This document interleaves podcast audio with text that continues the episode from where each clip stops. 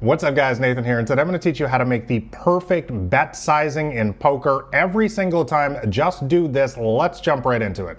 Alright guys, so today I'm going to give you some exact numbers to make your bet sizes and your raise sizes at the poker table that should help you get the best results in your poker games. Alright, so let's start off by talking about RFI bet sizing rules first. Now let me define RFI. That stands for raise first in which essentially means you are the first person into the pot. You're the first person to do anything. Now, if you guys know my philosophy, I'm all about raising anytime you enter the pot first. I want to take control. I want to let the poker table know that, hey, I'm in charge. I'm not limping into the pot and showing weakness. So my general rule for RFI raise sizing is three times the big blind as a default and 2.5 times the big blind on the button. Now I'm gonna put the poker table up on your screen right now, a six max poker table, just so you're reminded of where the seats are at the poker table. So in every position that is not the button, I'm going to make it three times the big blind. So example from a $1, $2 cash game. The big blind, of course, here is going to be $2. So you have a nice hand like ace queen offsuit in middle position. How much should you raise? You should make it $6 to go. Two times three, six. Example number two, also from $1, $2 cash game. You have pocket nines on the button. Once again, really strong hand. We're definitely going to be raising this hand. Big blind once again is $2 times 2.5 equals $5. Next, let's talk about 3-bet sizing rules. Now, a three bet in poker, for those of you guys who are newer to the game, is when there is a raise, pre-flop and then you are going to re-raise it. We call that a three bet in poker. And typically what you want to do is make it three times their raise size in position and four times their raise size when you're out of position. Now, if you don't know what these terms mean, I would highly recommend downloading my free poker cheat sheet. That'll be the top link in the description below. There are charts showing you exactly what hands to play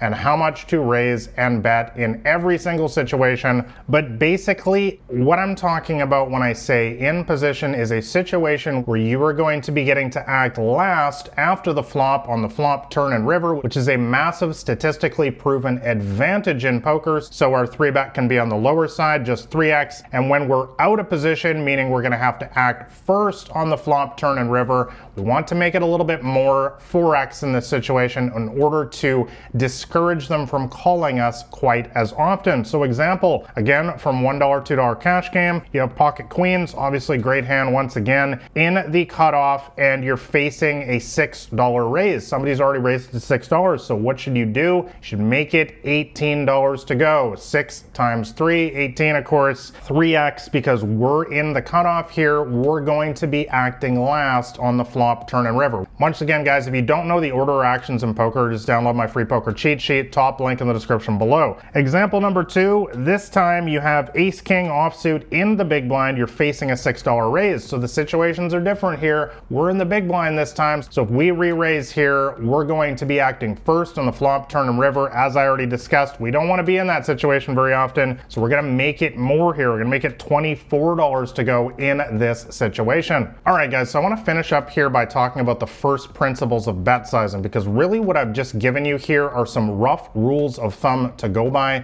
These are not the be all end all. I'm sure there's people that will disagree with me vehemently in the comments below because that's not the right size in this game or that game. And I'm going to talk about exactly why they're right and wrong right now. So the number one thing that we always want to do in poker is we want to ask ourselves, why are we making any specific play in the first place? And that's what I mean by first principles. Taking it back to the fundamental, stripping back all the layers and saying, what is our actual goal with a pre-flop raise? Well, our goal should be to get one caller. That's the ideal situation. You have a strong hand like ace king, for example. You don't want two, three, four, five callers, and you don't want to make them fold every single time. You'd like to just get it heads up versus one player. So building off of that, the amount that you should raise or re-raise in your poker games should be whatever amount is going to accomplish that goal. Perhaps you're playing in some wild, loose games with where everyone's been drinking and they just call anything, you know, the bet sizing that I suggested in this video is probably not going to get people to fold very often, so you're often going to want to increase it in that situation. I often also compare it to play money poker on the internet, which is what the vast majority of people actually play when they play online poker. And if you've ever played fake chip poker or Zynga poker on Facebook, you know that nobody folds anything. You need to raise much, much more. And conversely, if you're playing in a higher stakes game versus lots of serious poker players who are playing really tight and you're not getting any calls pre-flop when you raise, maybe you're making it too much and you should adjust downwards. Guys, the bottom line is real poker pros understand how to adjust their poker strategy on the fly depending on the specific game conditions that they're playing in. I'm sorry to be the bearer of bad news.